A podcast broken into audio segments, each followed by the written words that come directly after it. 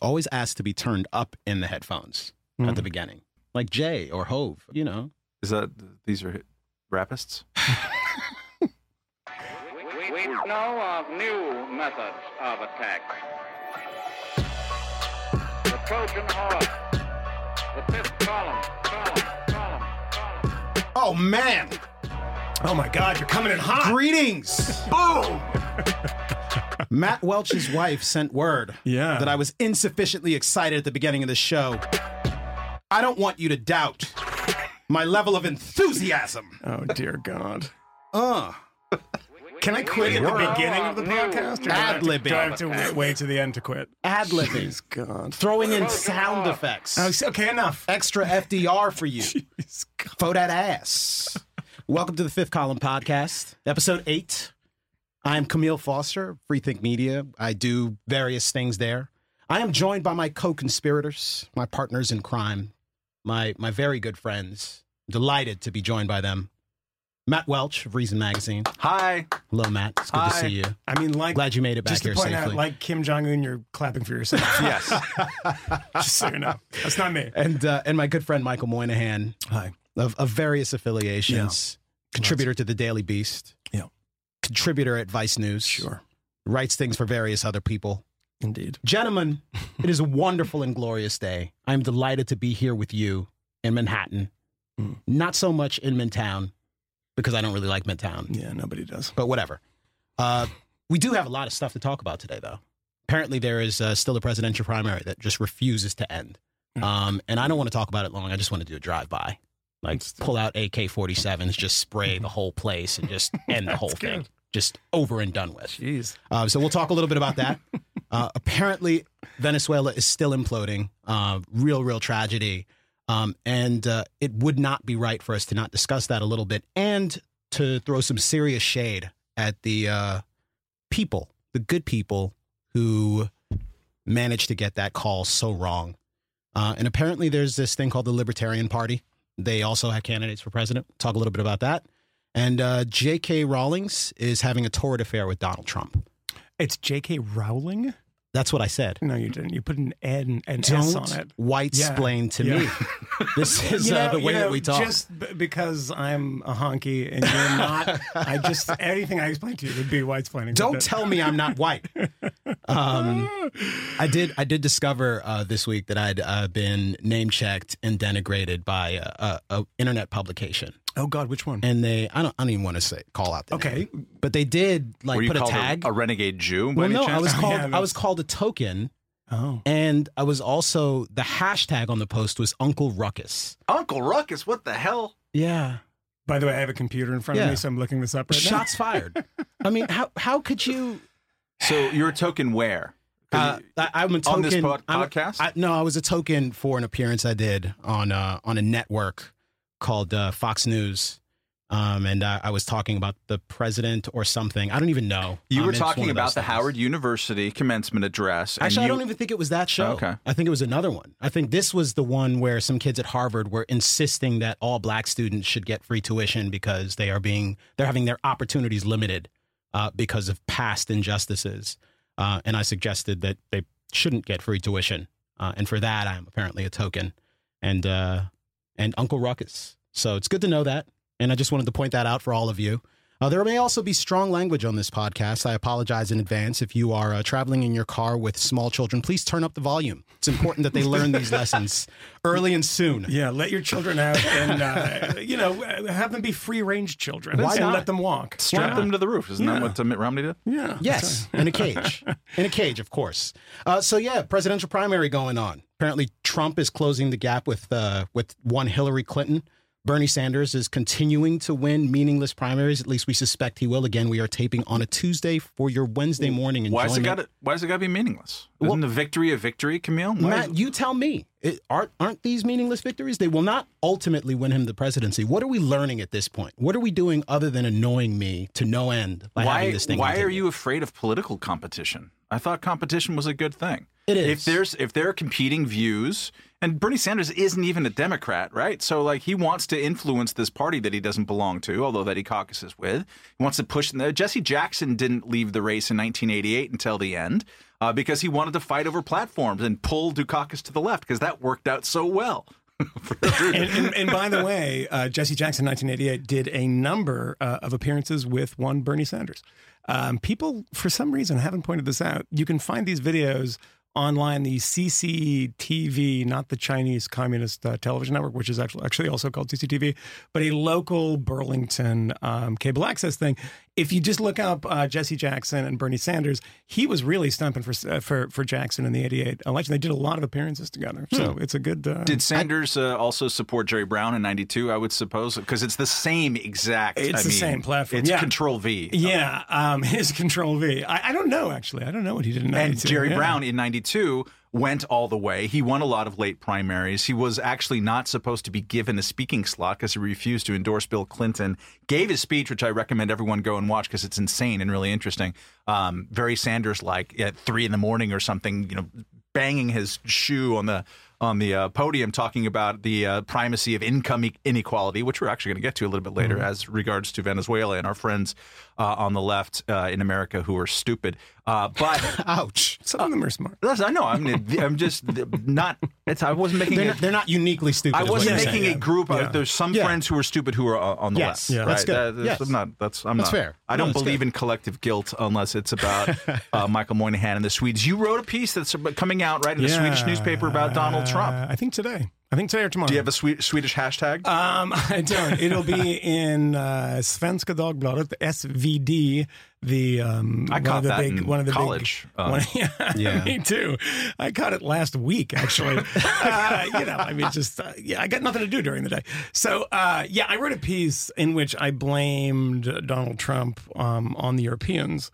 Um, yeah, I'm I'm sticking my finger in their eye a little bit. They like they like to get uh, annoyed with me. But you know what I find really interesting is if you go to the European press. Um, headline that I found actually a really interesting one when I was doing this piece was in uh, Der Spiegel, the uh, the German news magazine, which is the largest uh, sort of news magazine in the uh, in in Europe, in which uh, the cover story it was a translation of a cover story in which it identified Donald Trump as the most dangerous single person in the world. Um, okay.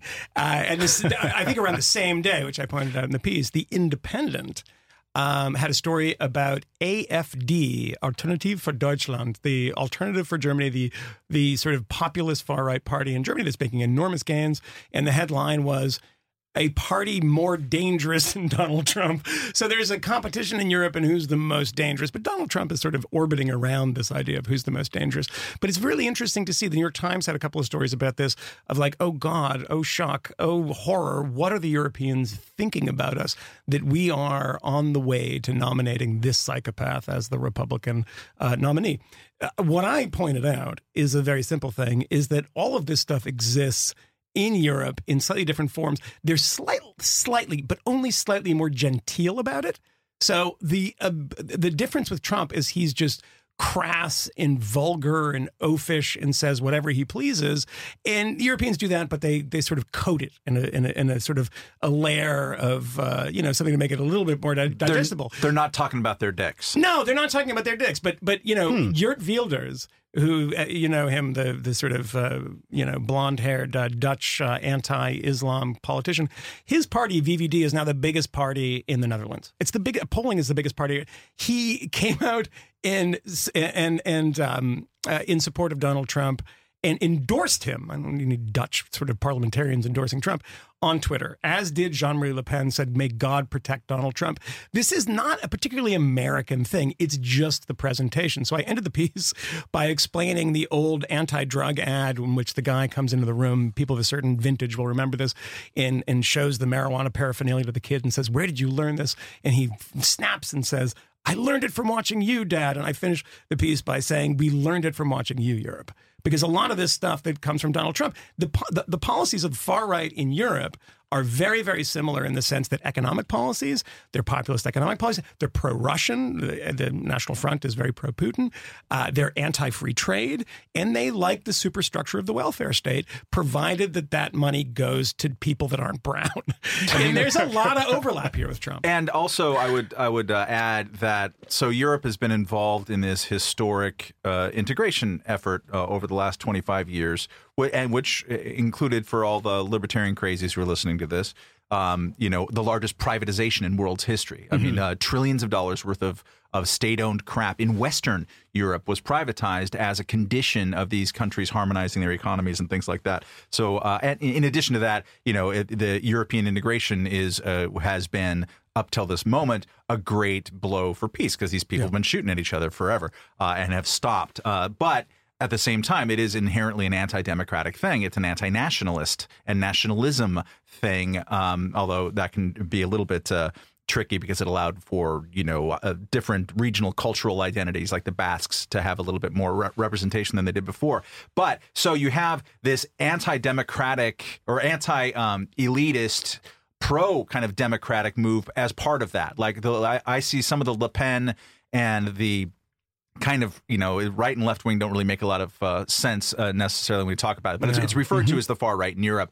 But a lot of that uh, overlaps you know very well with people who like in, in england who want to uh, leave the uh, the euro um, who are always carping on about brussels and things like that. So when you have a an anti-democratic sort of elite superstate even if it does nothing but good and the eu does more than nothing but good um, which is a little bit hard to follow what i just said They Um, do, what you're trying to say is they I do a lot of they do a lot of bad. they, too. they do some Yeah. crap. Uh, So that's part of it. And I think in America, you see, I mean, a lot of the Trump support is this expression of of hostility against what the elite has been telling us what to think. I mean, this this is from the perception of pro Trump supporters. So there's a there are weird uh, there are overlaps there. The uh, and and I mean it's and, and there's overlaps also on uh, on policy of of like.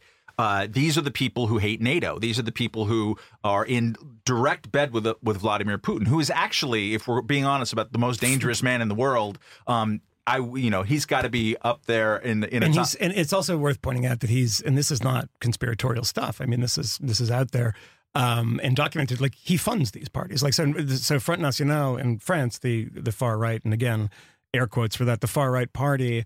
Um, is funded by by the Kremlin, and and you know this is the same through uh, Hungary. It's also true in other places, but you know it's it's to the point of Swedes or Norwegians or Germans uh, when they talk about Trump.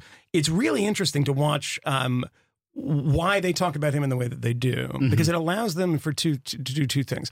It allows them to to sort of you know take their eye off the the ball locally because there's so much humiliation about what's going. If you talk about Sweden internally, the sort of left in Sweden or the sort of moderate left or even people on the right will say this country has been overrun by fascists.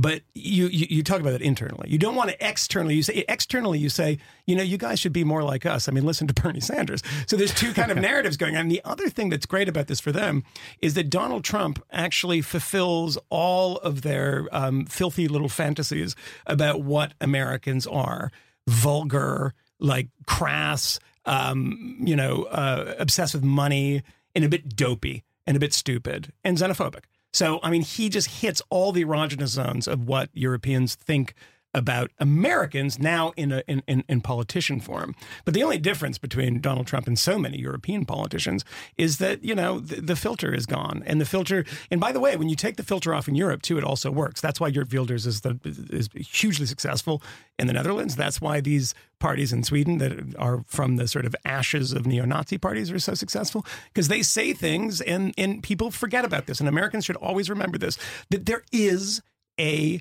working class in Europe. Now people say, what are you talking about? But when people think of Europe, they say, oh, you know, Europe is so sophisticated compared to us. If you go into the country in France, as I know, Matt, you have done, if you go into the country in, in Sweden, as I've done many, many times, I mean, this is no different than going to Juggalo Fest in, in uh, Ohio, but it's Juggalo Fest with a different accent. And the, the Americans don't understand that Europe is a place. So, for instance, um, I tweeted this out the other day. There was a, um, a judge, it came down to a judge in Italy that ruled in favor of uh, same sex civil unions, not marriage. So I pulled a number that I had stashed away somewhere, 2003, because I wrote about this in 2003, 2004. The approval rating for gay marriage in Italy Now we tend to think of Italy as a very sort of modern. We go to Rome thinking, and we go sure. to the Amalfi Coast. Twelve percent support, and the same thing was is true in Poland. It was about eight percent. So when we think of Europe in our kind of way that we should be more like Europe, we're being very selective about which Europe. We're talking about sort of Norway and Western Europe and France, and and even then only urban centers. So I, mean, I think it's a really like weird the thing. Yeah. Stuff like uh, you know, uh, gay adoption is the ex- exception, not the rule in Europe. In in France, and they might have changed this only recently with the socialists, but I, I'm not sure that they have. Uh, we've had friends who wanted to have a baby as a like a 40 year old single mom wanted to get the turkey baster going. That's not legal or wasn't legal forever in France. And you go to the French doctor, they say, "Ah, why don't you just go to Club Med? That, you know, find some men." Um, you know, so instead of actually having a sort of a safe medical uh, and a selection process, you know, just go get drunk and get laid, and that's the best way to do it. Um, so yeah, a lot of these enlight, it's, uh, supposedly enlightened, forward-looking things. I do. In 2013, I'll just say to Matt's point because I just looked this up and I had the number handy. Uh, 51%, a slim majority. In 2013, 51% of French people opposed gay adoption. Wow. So the idea that we should be as like sort of, you know, during the Clinton scandals, and Mm-hmm. we, we should be sexually liberated like France. Well, you know, be sort of heterosexually liberated like France. selectively. Yeah, yeah. Selectively. So anyway, just I, to- I mean, I do wonder about the uh, the way those culturally conservative values, conservative in the American sense, uh, sort of dovetail with the populist sentiments. Like the xenophobia does, in fact, seem to be a pretty common thread.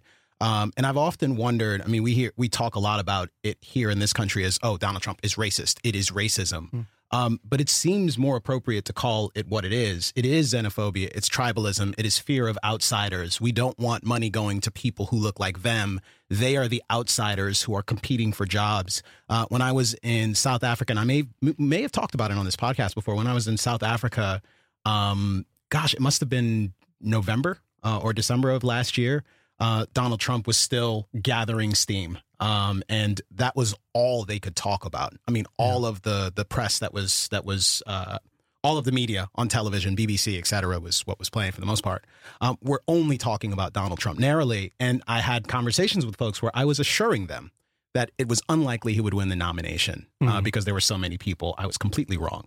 Um, but but I also remember from my first trip there um, the intense xenophobia uh, demonstrated towards the Zimbabweans, who again yeah, yeah. happen to That's look a lot like right. the, Yeah. the black Africans in South Africa. They look similar, um, but they're different. And it is sufficient to develop all sorts of disgusting, racist sounding tropes about those other people who are taking our stuff. Um, and I often wonder about the way in which we reduce things to racism in this in this country. We sort of create this very dark, um, bold, unbroken line from sort of the founding of the country to today. Uh, when we look at any number of issues where race sort of comes into play. So when Donald Trump makes disparaging comments about Mexican immigrants, uh, we say, "Oh, that's racist. That's disgusting." Um, does it matter? Do you guys This think is- it mattered this that, is that it's re- tribalism versus racism? Look, I think this is a really, really interesting line of thought, and it's one that's often, like this issue, is subsumed to a, a dumber and easier point to make, which is that it's all about racism. The idea that it's not about racism is totally wrong too, because there's a lot of that that that, Sure. that exists. But to your point about Zimbabweans coming into South Africa and taking jobs, if you look at the the the sort of corollary in Europe, I mean, in the 1990s, after the refugee crisis and after the war in Bosnia, an, Sweden was as open as they are today with Syrian refugees, with Bosnians. I mean, so the, there was a point where the criminal class in Sweden, in all the suburbs, the gangs, the people that would like control the doors at clubs and take tribute, were all were all Bosnians. They were all sort of big, you know, it's like Kosovars, Kosovars, Bosnians, Serbians, etc. Anybody, I mean, you can't even, it doesn't even matter at that point. But they were basically all honkies. They're all white people.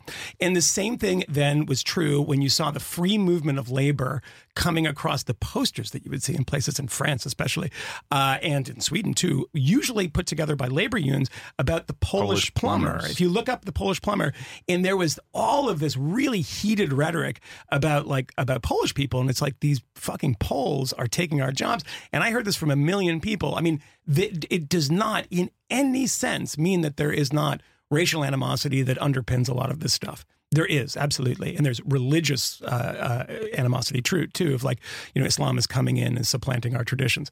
But that is not always the only factor. The thing is, is the wages thing. I mean, look, if there were Canadians coming and picking lettuce in America, would it be different? Yeah, I think the rhetoric would definitely be different. Let's be honest about it. Yeah. But would there be a big sort of populist movement about these people who are aliens, who are not us, and they don't deserve what what, what we ha- is our birthright as American citizens, our jobs, quote unquote. So, I mean, I think that there's there there's a lot to the to the racial element, but I think that you're right. I think it I think it overwhelms sort of you know nuanced thought about it. Jesse Walker, um, great uh, books editor for Reason, uh, uh, has been going to Trump rallies, and I was just editing his uh, account from them that'll be appearing in a forthcoming issue of the magazine. And Plug. Uh, yeah, yeah it's, it's actually interesting. Um, but his uh, big takeaway, uh, look, you know, looking at this, is there a sense of violence, and uh, you know, what's the difference between uh, our perception of the media perception of it, and what what do you see there? And his overwhelming feeling was that he was at. Uh, he was in the sports arena. That it was it was us versus them was totally, Totally. important. It Yes. was crucial to everything. Uh, and under, I mean, the the biggest applause line is still the Mexican Wall, and that they're going to build it and this kind of stuff. Yeah. Um, but uh, uh, the vibe largely was watching, you know, the Red Wings play the Islanders or something like that. Uh, and a lot of it was just sort of playful, even with the protesters right there, people kind of like laughing and and uh, and almost high fiving one another. Um, but because that is the thing that animates every everybody, you just don't know where it's going to go. I mean, when you flirt with us versus them as a basic concept, you get straight into collectivism, which is my biggest problem with it. And the other thing is that America has successfully not been too nationalistic over the years uh, in the nation state type of way. Europe, um, one of the reasons why this thing gets expressed so uglily, uh, which is a word I just made, uh, uh, is that Europe is still mostly, with the exception of Switzerland and a few other places, uh, nation states. And so the when you have that kind of nationalistic response, then it gets tied up with well, what looks or smells or feels or prays differently than me, and it gets you to not just really shitty kind of economic ideas, but straight up racist, as the as Public Enemy once uh, mis.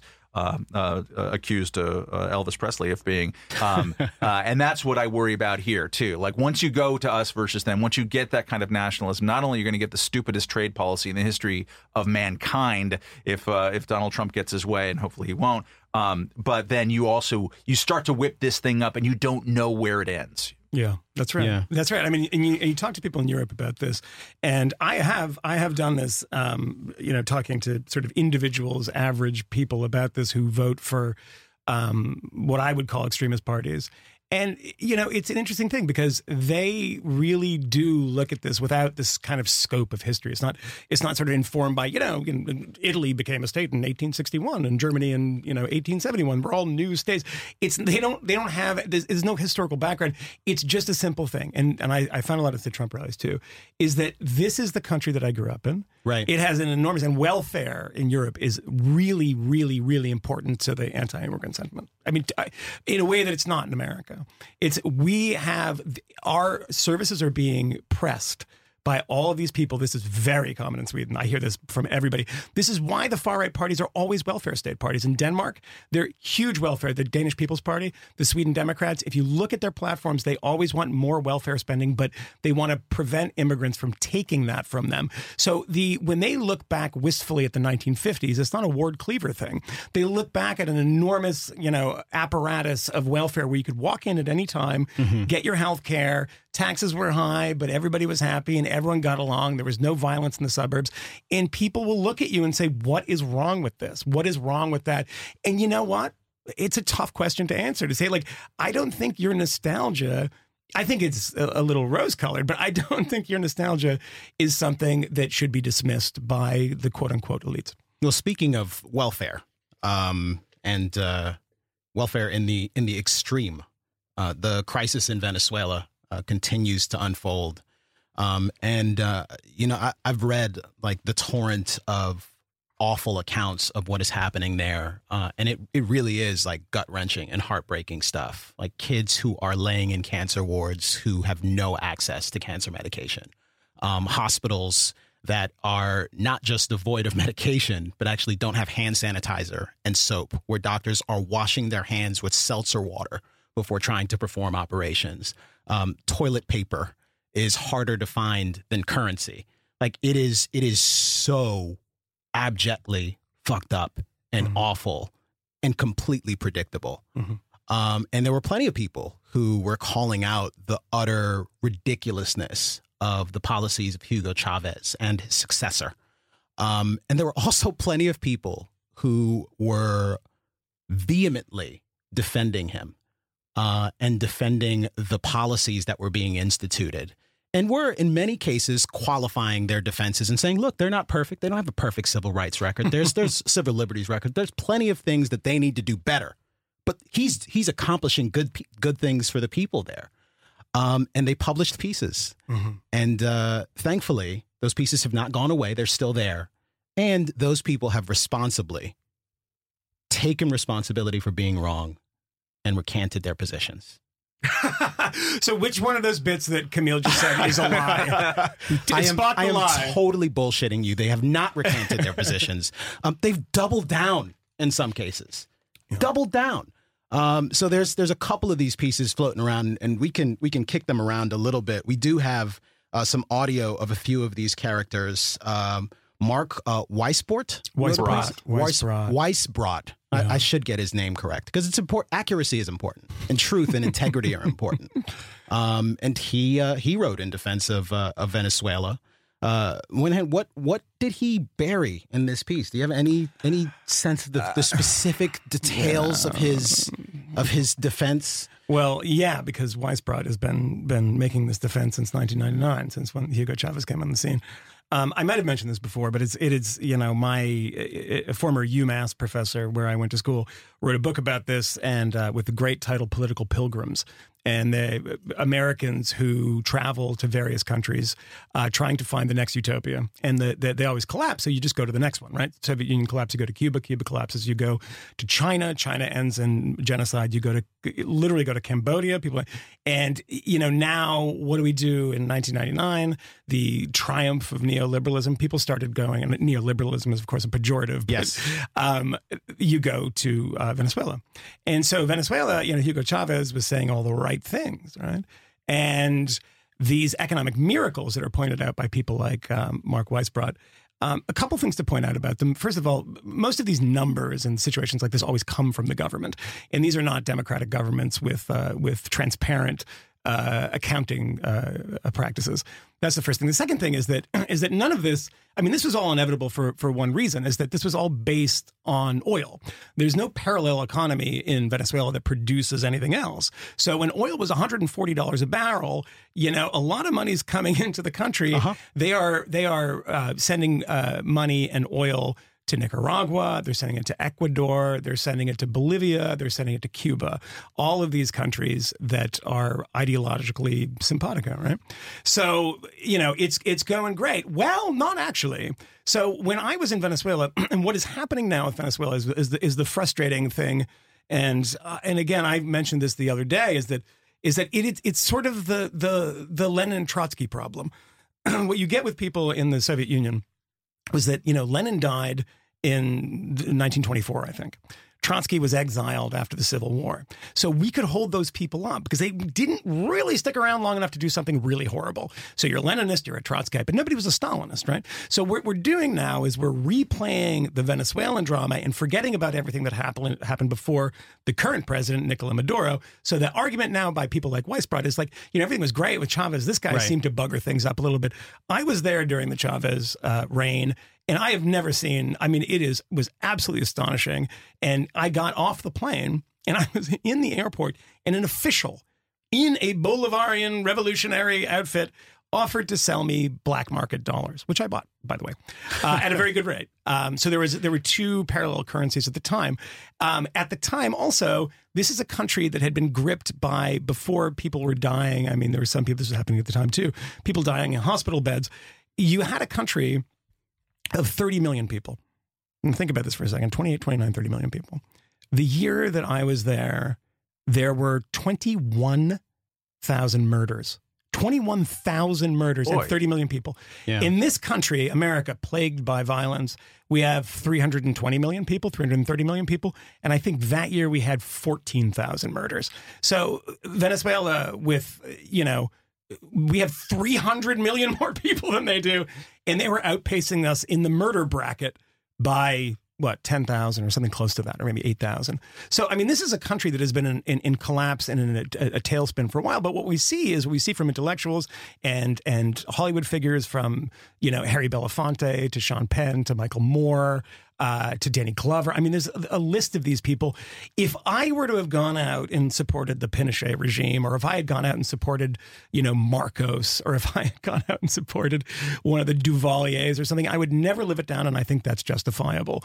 For some reason, as long as you have good intentions, and I have always called this, you know, I think I've said this to you, Camille, that, you know, it's the Michael Moynihan free breakfast uh, uh, uh idea is that as long as you give people free breakfast, you can kill people and you can you know destroy an economy. And it's like you know they really meant well. The Black Panthers gave free, but Hamas was had a had a nursery program.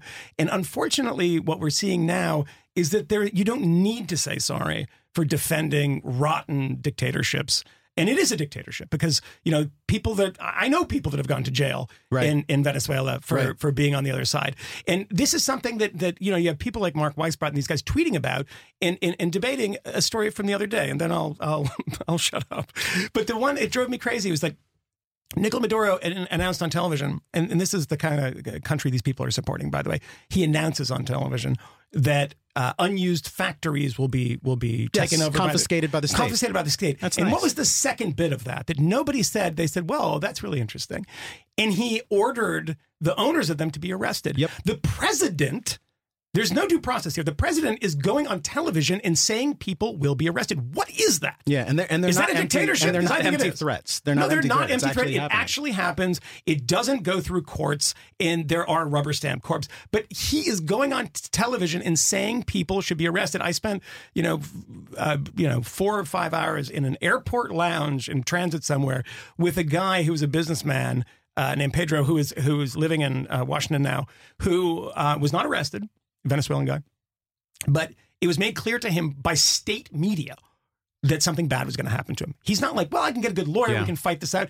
He's like, I'm getting out of here. Yeah. So he left and he's been gone from Venezuela for five years. This is the country that is now collapsing. And this is the country that countries collapse all the time. But the, here's the difference you don't have Hollywood actors, you don't have filmmakers, you don't have public intellectuals, people like, you know, Robert Kennedy Jr. and Bill Delahunt, congressman from, you don't have these people defending them. That is what's so offensive about Venezuela. This uh, this brings up uh, uh, a, a couple of things in my brain. One is the absolute um, dead end of uh, kind of oppositional thinking, and you see this uh, see this on the left. You see this among a lot of libertarians too. When you start um, you know, if you start from the perspective of American foreign policy is, if not the great Satan, but it's it's it's the primary mover of bad actions in the world. There's a lot of people who believe that. Probably, yeah, yeah. Probably one of them in this room.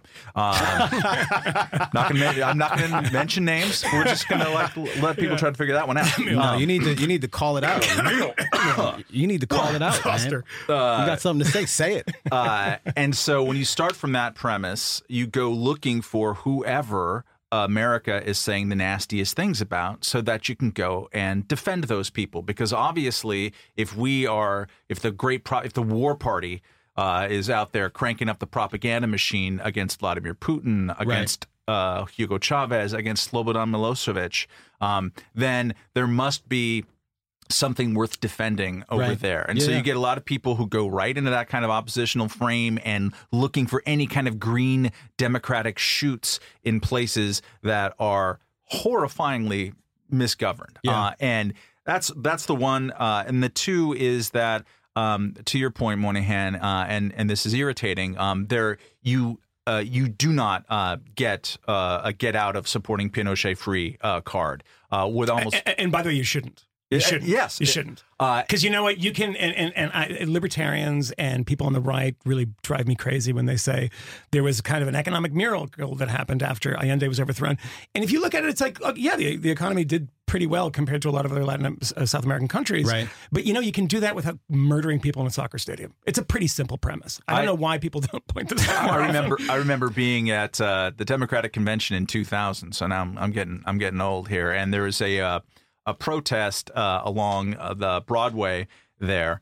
Um, uh, you know, the arguably the most capitalistic uh, street in uh, in Los Angeles um, was shut down by a bunch of commies. Uh, the protest was over uh, the Rampart police scandal, which was really one of the worst police scandals in the 1990s. And I mean, how many movies and TV shows have, have gone just based on Rampart? They were sitting there and and framing illegal immigrants uh, for crimes, saying we'll deport you, so you have to admit that you shot someone that we actually shot. That was happening all over the place. So I go to this uh, rally both to cover it and also to say, yeah, you know what? I, I associate myself with protesting this awful thing, uh, which was uh, uh, incentivized or made uh, happen by a Clintonian uh, immigration policy. But that's a different uh, uh, uh, question. Um, but so at this rally, talking about police abuse.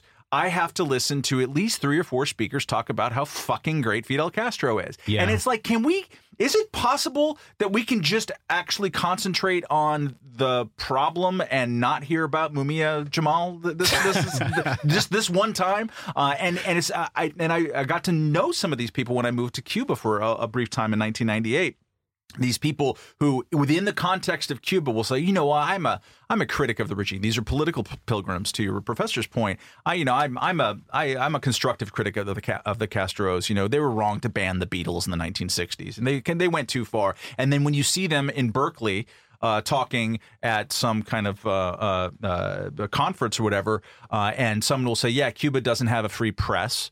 They'll say, "Well, uh, does America really have a free press? Well, will the corporations and all the advertising and things like that? It's this horrible whataboutism." What what aboutism is the is the great disease of, of the Cold War, and it's it's you know it's something that you get now. I mean, anytime. I mean, Twitter exists to revive the idea of whataboutism. And if, if you don't, listeners, if you don't, uh, if you're not familiar with this, look it up. Is I believe there's actually a Wikipedia entry on what because Yeah, I've sent is. I've sent it to people before, and it is. I try to keep people focused on on things. They say, you know, if I say something about Cuba, the human rights in Cuba, and they say, you know, Freddie Gray, and I will always say the same thing to them. I said, look. I'd love to have that discussion with you. Yeah. So let's parcel these things out and let's have a discussion Yes. later. Yeah, yeah. Uh, we can do it. We can find a five minute block later to talk about this. Let's talk about the fact that people are being arrested because they have different political views.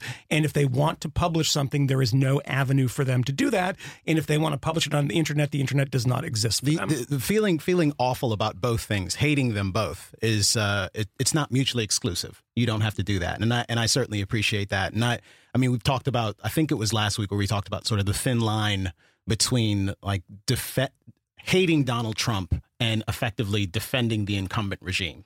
I, I think there's a thin line there. I've seen people cross it and essentially be defending the status quo, and in very much the same way, sometimes good, right thinking people uh, in an attempt to talk about a complicated foreign policy issue will bring up, yes, the role that the United States played in trying to under, undermine a regime or something like that. Sure. Um, and uh, I, I would completely agree. I mean, you you definitely don't want to excuse some horrible, egregious thing that is taking place um, only to point to some other bad thing that the United States has Sure. done. That that that sort of ridiculous moral false uh, moral equivalence is uh, And, is and is by the way, to your to your point, it's not that it's not worth talking about. Yeah, what happened in. Guatemala in 1954, what happened in Dominican Republic, all this stuff is worth talking about. And I think that the broader point of the Howard Zinns of the world is is you know in the broader sense is right that this was kind of written out of American Right. history for a long time. Yes. But unfortunately, when it was integrated back into American history, because I think Howard Zinn's book is probably the most popular history book in America now. Right. It has been for 10, 15 years. It it replaced junk history with new junk history. And, you know, I mean, there's there have been it was a good piece in the New Republic um, back when it wasn't totally you know, wasn't totally worthless, um, about the Mossadegh coup, which was brought up by Bernie Sanders. I mean, so this stuff is actually coming up in presidential debates, and the kind of interesting things that actually happened. The, you know, uh, was America involved? Absolutely. Yeah. Was it as simple as the CIA going in and just destroying democracy? No, it was a little more complicated than that. Yeah. And there's a lot of that stuff that gets that gets destroyed, and it's in the sort of you know us versus them. We're we're the good guys, we're the bad guys. I mean, when we were talking about this before, um, actually before we started today, is like I'm I'm I'm anti-war, except for you know when Russia annexes part of a of a sovereign nation, and then all of a sudden I'm really not that anti-war. I mean, because what it basically always boils down to, and it's worthless to sort of expend too much breath on this because it never changes, is what your guy does. And it's very, very hard to make sure that, like, you know, I, I think there are people that are very rare species that are good at this. One person I will say in a very similar vein that is good at is Glenn Greenwald, who I disagree with a lot.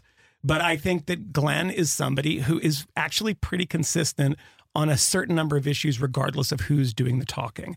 And I think on stuff like free speech, mm-hmm. you know, if a guy who is like, you know, if a Laura Ingraham or one of these kind of right wing people, in their speeches being sort of infringed upon, I can imagine Glenn Greenwald would be there.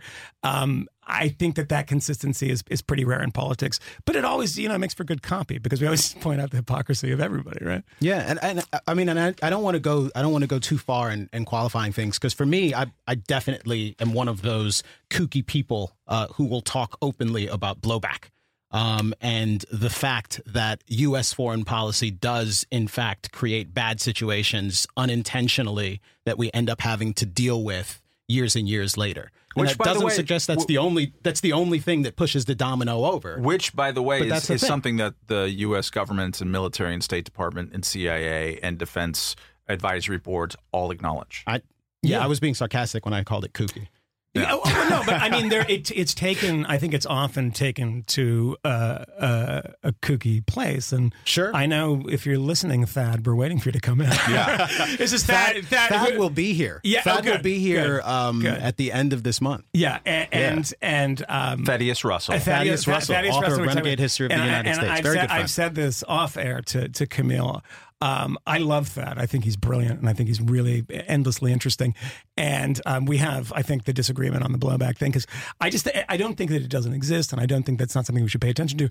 I think that there are people who their motivations is opposition to the status quo of American foreign policy, which is totally fine, who overvalue the blowback theory and say that essentially this is it. So, and it also that it that it, it governs every every movement of American foreign policy. So, are there times in which there will be blowback, but it is worth it?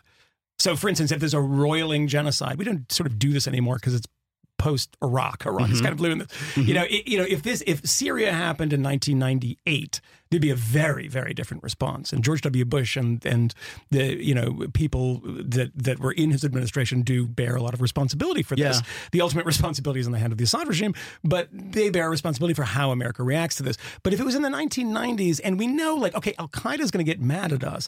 it- I think it's often forgotten that we should be making Al Qaeda. But I, I think that the calculus of is it worth it? Sure. i- is is hard. I- I think you're It is- absolutely It is really hard. And in, and in retrospect, you know, should we should we go to Iraq? Should we go to Afghanistan? Should we destroy the hell out of out, out of Al Qaeda and cripple them and get rid of them? Is that the thing to do? Um, well, in this particular case, I'm not so sure. You because y- because the yeah. the mix of bad policy, happenstance, and frankly, like deliberate consequence was we end up with this miserable thing called ISIS that we're still trying to disentangle. And the fact of the matter is, I think for for the for Thad who isn't here to defend himself. Yeah, but we're um, excited- but just- just to point out that we really- times. we're excited to Yeah, have yeah, him we're come, excited to have him especially come. me. But but I think there's there's something to be said for the the the reams of research that suggests that when you're dealing with an organization like an Al Qaeda, for example, or some other terrorist organization that's carrying out what is effectively a genocide in some particular place, that trying to take these people on head on um, and cut off the head of the snake often does not do the trick. That's trick. right. Um, That's and we've right. seen study after study that suggests as much. So I think you know for that reason, for that reason alone, having a sense that actions have consequences, and often those consequences are unintended. Um, in fact, there almost are always unintended consequences, and you can't talk about the scope of them because you can't know. It, it just seems appropriate. And to bridge But- to but- bridge to a media story quickly, Yes. and this we can jump on to something else here, which I thought was really yes, yes. pretty pretty interesting. Was there was a bit of a ruckus the other day on uh, Twitter because there's a Uncle Ruckus? uh, a, a- Uncle Ruckus. I think that's why that is in my head. Um, that there's an illiterate um, website for um, mentally ill children called Breitbart.com, and they, they had they had a, um, a, a- a headline um, that said that referred to Bill Kristol because we're talking about uh, neoconservatives and things like that in the Iraq War as a renegade Jew. now I made fun of this um, as many people did. Then I clicked on the link and realized that it was actually written by David Horowitz, the ex New Leftist uh, Black Panther hanger on turned complete psychopath for the other side.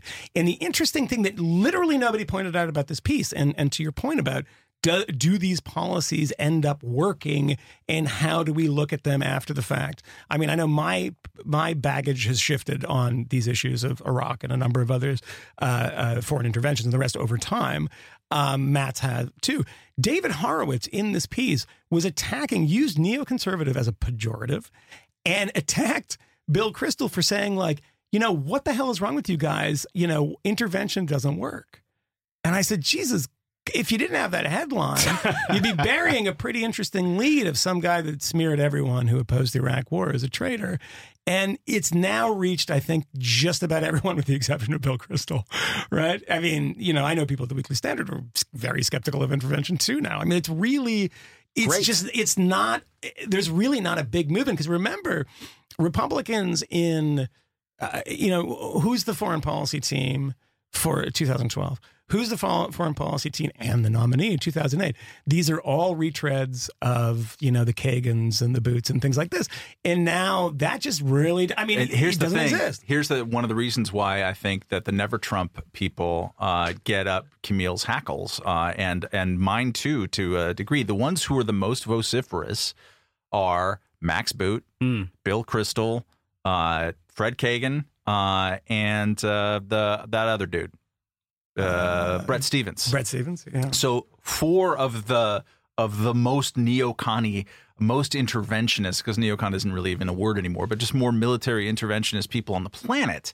Um, they are the ones who are still. I mean, there was a piece in Bloomberg or Politico uh, earlier this week talking about how they think, well, you know, let's get Mark Cuban, uh, let's get uh, let's get Ben Yeah, Sass, let's get uh, Paul, Paul Ryan. Let's run in maybe just three states to try to tip the election. I mean, they're playing in fantasy land uh, where, you know, it's over. You can't do a third party. The only third party that you can possibly do at this point is the Libertarian Party, uh, which is on all or will be on all 50 states on the ballots.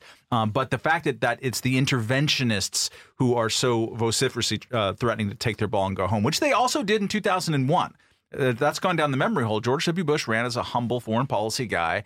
Um, it was a brutal fight. Uh, you know, the the Weekly Standard crowd thought that they detected a whiff of possible kind of Christianism with the Michael Gerson kind of faith-based initiative stuff there. They felt like maybe they were being put on the outs. They they were thinking about going uh, bull moose and starting a third party and Yeah. Marshall Whitman and all these kind of Sure. guys. And it just that was happening in the summer of 2001. And then 9/11 happened and suddenly it was okay for neoconservatives to be near the White House again. But the only time that they didn't get their actual candidate or someone who believes in their foreign policy in recent memory, they threatened to bolt and now they're threatening to bolt again. And I think that it's it's kind of sinking um, along with really awful strategy, but it's sinking the kind of never Trump vibe because it's like, dude, you're the ones who brought Sarah Palin onto the universe, and you are the are the ones who supported That's exactly right. Yeah. supported these uh, these foreign policies, which a lot of people, which contributes mightily to the uh, overall sense that the elites have totally failed. Sure, sure. And, and by the way, on this point, and just a quick plug for somebody that I don't know, but a book that I'm reading right now, and to the point about uh, Bush in 2000 and how this team developed and why it was the perfect team for an Iraq intervention after 9 11. You probably could have coasted had 9 11 not happened and there would have been a fight with China, uh, is, or a focus on China. Is uh, Peter Baker from the New York Times has a, wrote a book about a year and a half, two years ago, uh, called Days of Fire and I got a review copy of it, and I just got around to uh, starting it. I'm about 100 pages in, and good God, is it a masterpiece? I mean, just a totally sort of dry, non-ideological ideological account of the the kind of cauldron in which that Bush team, and it's about Bush and Cheney's relationship and how that was formed, and it's really, really fascinating. Interesting. Um, we uh, should move on from. We're we were supposed to be talking about Venezuela. We went in, in an interesting direction here, um, but but we didn't. But we didn't name check uh, David Serrata.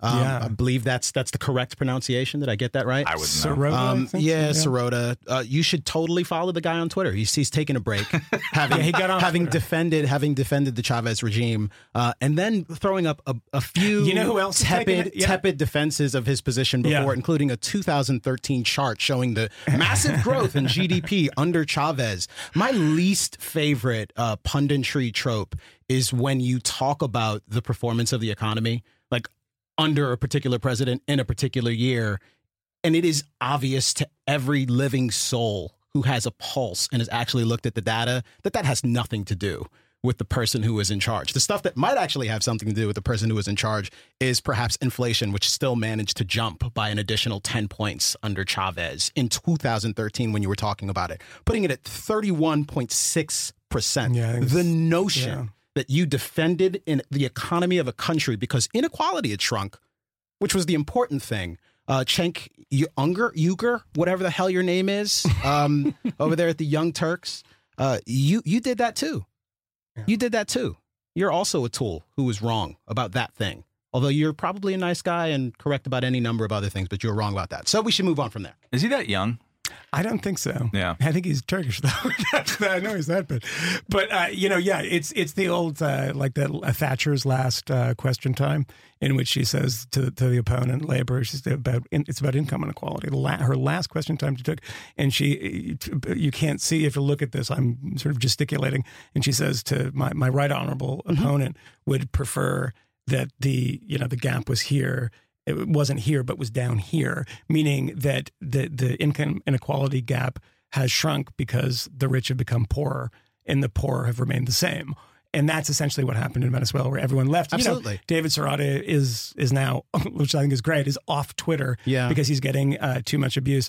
And a lot of the people that I follow in Venezuela um, are often off Twitter because they don't have any electricity. Ouch. So I mean, you know, Jeez. you know, I, I did send him an email um, earlier did, today did, and ask if he if he would come talk to us. Um, I got a spam bounce back because I suppose he's inundated. So thank you, uh, young libertarian, conservatarian, free market weirdos uh, for for heckling him.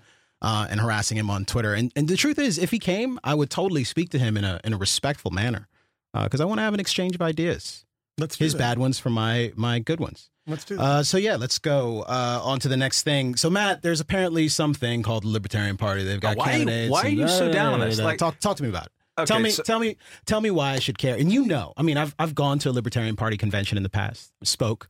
Um, I do think that there are plenty of really good, honest people, hardworking people holding up the standard of ideas that I care about at like the LP convention. So why are you pissing on him? I'm I'm kind of weirded out by the candidates, dude. So, all Like, right. I, Gary Johnson, God love him. I'm kind of weirded out. What are you worried about? I Let's don't, talk about I don't this. know. I mean, he's got the respectability thing going, right? Like he he's a he's a former governor, Two-term entrepreneur. governor. You know, he's Mexico. respectable.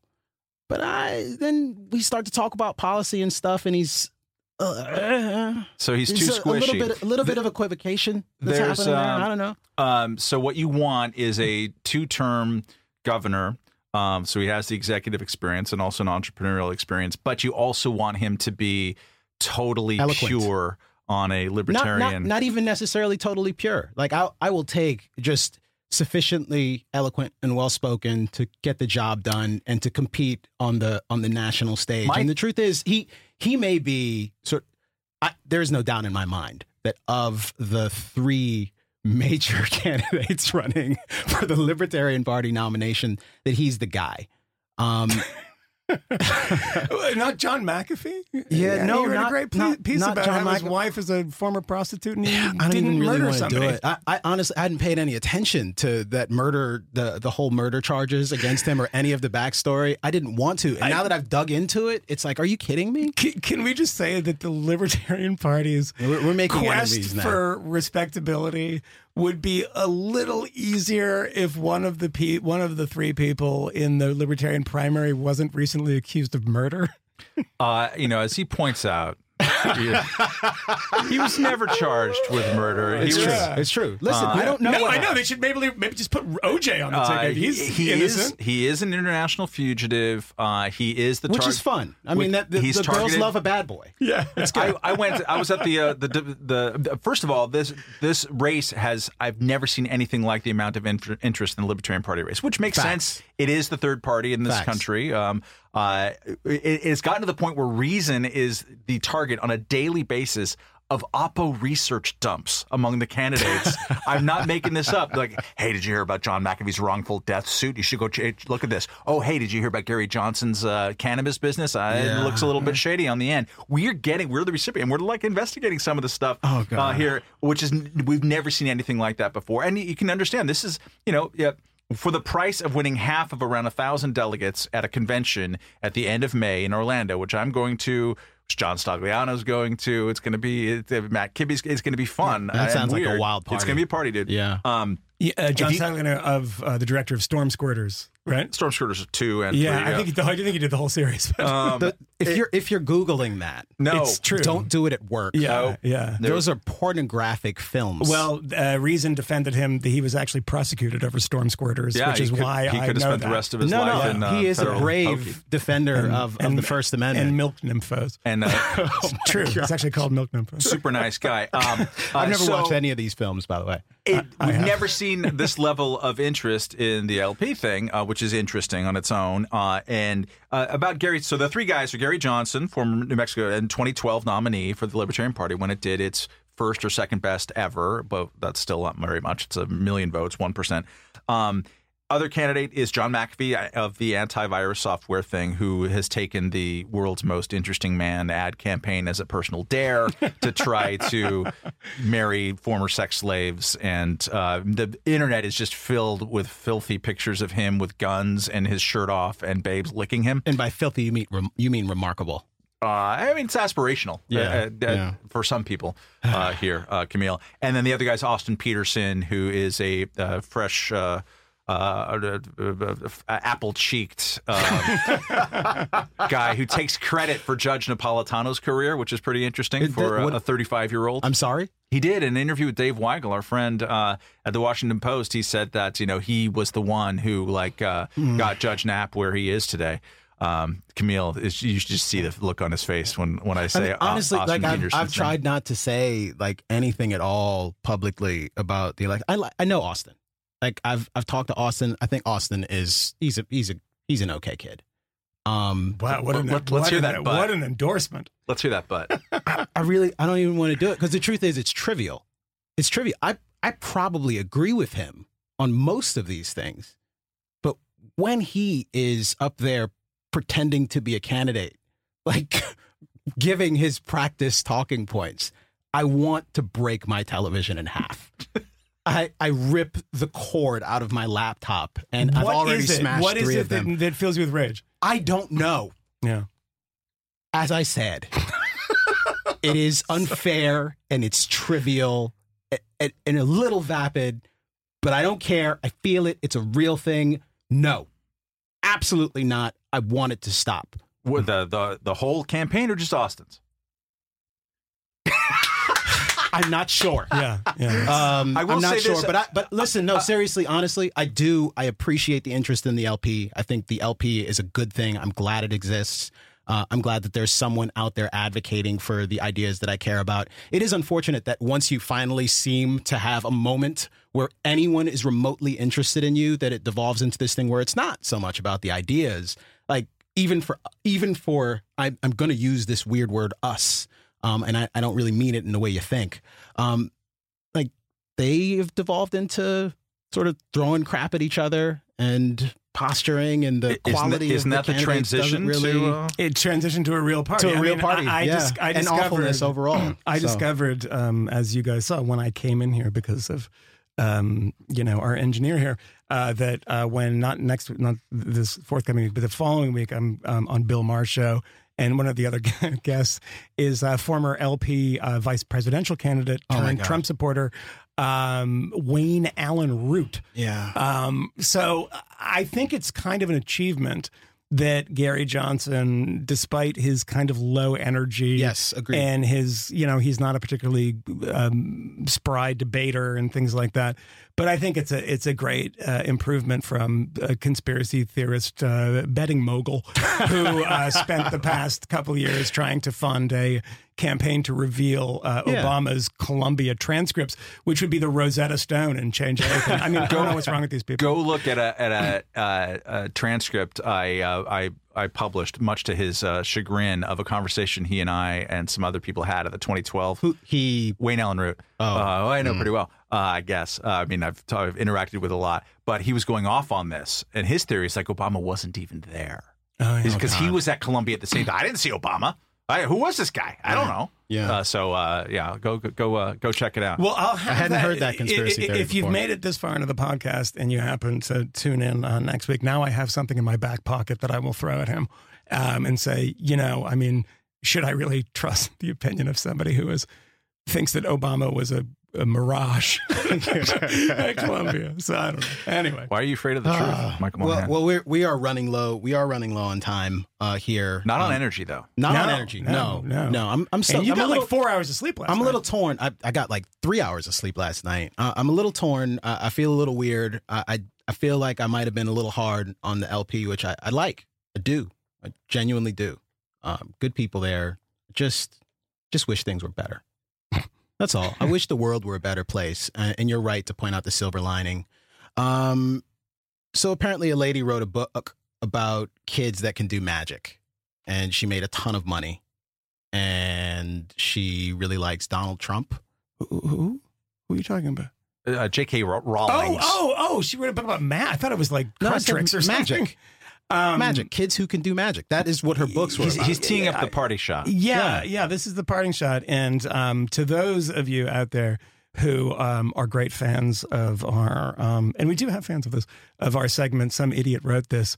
Uh, don't worry, because a lot of idiots wrote a lot of things uh, this week, and you can find them on the Twitter feeds of Camille Foster, Matt Welch, and Michael Moynihan. we kind and we kind of did that with the Venezuela thing. yeah, we got, that's actually one big. Um, Yeah. uh, somebody that wrote this, but uh, today there was uh, uh, a thing that I tweeted, and and, and it's a J.K. Rowling um, or Rowling. Um, we'll get her name. Some of us will get her name sometime. Uh, support, like surprisingly, supported Donald Trump. I will read the uh, tweet. Uh, J.K. Rowling just launched into a very unlikely defense of Donald Trump. Oh my God, outrage. People are going to read. It's clickbait bullshit. Because what J.K. Rowling did is what, what everybody should do. J.K. Rowling said, and it's a disgrace at PEN, because PEN, uh, the writers' organization that disgraced itself, um, um, well, half of them disgraced themselves uh, vis-a-vis Charlie Hebdo last year. Um, she uh, got an award, a free speech uh, uh, award, free speech and social justice award uh, here in New York. And so during this time, she said, uh, uh, only last year we saw an online pe- uh, petition to ban Donald Trump from entry into the UK. It garnered half a million signatures. Now, what is the independent report that happened amongst the, the bien pensant uh, people in the audience? Rowling began prompting applause. And she said this Just a moment, she continued. Now, I find almost everything that Mr. Trump says objectionable. I consider him offensive and bigoted, but he has my full support to come to my country and be offensive and bigoted here. Hmm. His freedom to speak protects my freedom to call him a bigot. Congratulations, J.K. Rowling. You're this week's hero. Um, that is a heroic. Uh, is that is that yours no, or no, oh it's, god? it's someone. It's Oh no, because I told J.K. Rowling to call in. Yeah. because we were giving her the hero award. and, but I just wanted to say, Thank you, Michael. I just wanted to, to point out that this, um, the way it was framed by the Independent, as launched a uh, very unlikely defense. No, no, she didn't launch a defense of Donald Trump. She runs a defense of Donald Trump's rights, and it's not an unlikely one. It is a very average, boring one that, unfortunately, is something that we don't hear a lot of these days because people have lost their bloody minds. because people at PEN are clapping at the idea of banning Donald Trump. Yeah. Jesus Christ. Well, people. they're signaling to their fellow PEN people that they hate. Everybody knows that everybody hates Donald Trump. I'm a part of this hate Donald Trump thing too, but it's still important for everybody to always, you know, signal to everybody else that we're, you know, we we support you, UK, in preventing the entry of people that have uh, loathsome views. In the way that Donald Trump, this is not pointed out by J.K. Rowling, in the way that Donald Trump would have to make an exception in his Muslim. Uh, temporary Muslim ban, Which was the- just an idea, by the which way. is just an idea, by the way, to Just- the new mayor of London, who is a Muslim. Nobody has pointed this out, and this just occurred to me, is that you probably shouldn't, uh, if he became the new president, God forbid. W- I, I- I think you're probably not going to equalize by preventing Donald Trump from coming to London. Ah, ah. You Uh, you may, I- I you may I want to twisted it. clarify. Um, did you mention what PEN is? You're talking about the University of Pennsylvania, right? No, I'm talking I, about. I the- know. Yeah, yeah, yeah. I know. Yeah, it's all right. also sarcasm. I'm really bad at sarcasm. It's even Yeah. worse on the podcast. like I'm so terrible at sarcasm. You are. You're historically bad at sarcasm. No, it's and true. always have Like, since I've known you. Yeah. I mean, and I'm not bad at many things. Like that is pretty much the only thing I'm bad at. Um, oh, I get Siri talking to me now. Everyone's yeah, just saying. can you well, everyone's stop? saying. Well, no, you were gonna phone's say what ringing, PEN is, and then we're yeah, gonna it's, go. It's it's a writers' organization here um, that does uh, really good things and has really and has unfortunately really bad members. Um, so that my Siri was just telling me that we're out of time. okay. Any anything from you, Welch? before Uh, you go? know, just that uh, next week I'll be going to the aforementioned uh, Libertarian Party convention. It's going to be fun. I support. I support that. Thank you. I support that. I may go with you. Come down. Be All fun. right. People, it was awesome. People, Enjoyed it. It's great. See you next time. Fifth column. Check us out on Twitter, Facebook. Subscribe on iTunes. Make sure you come back next week, or else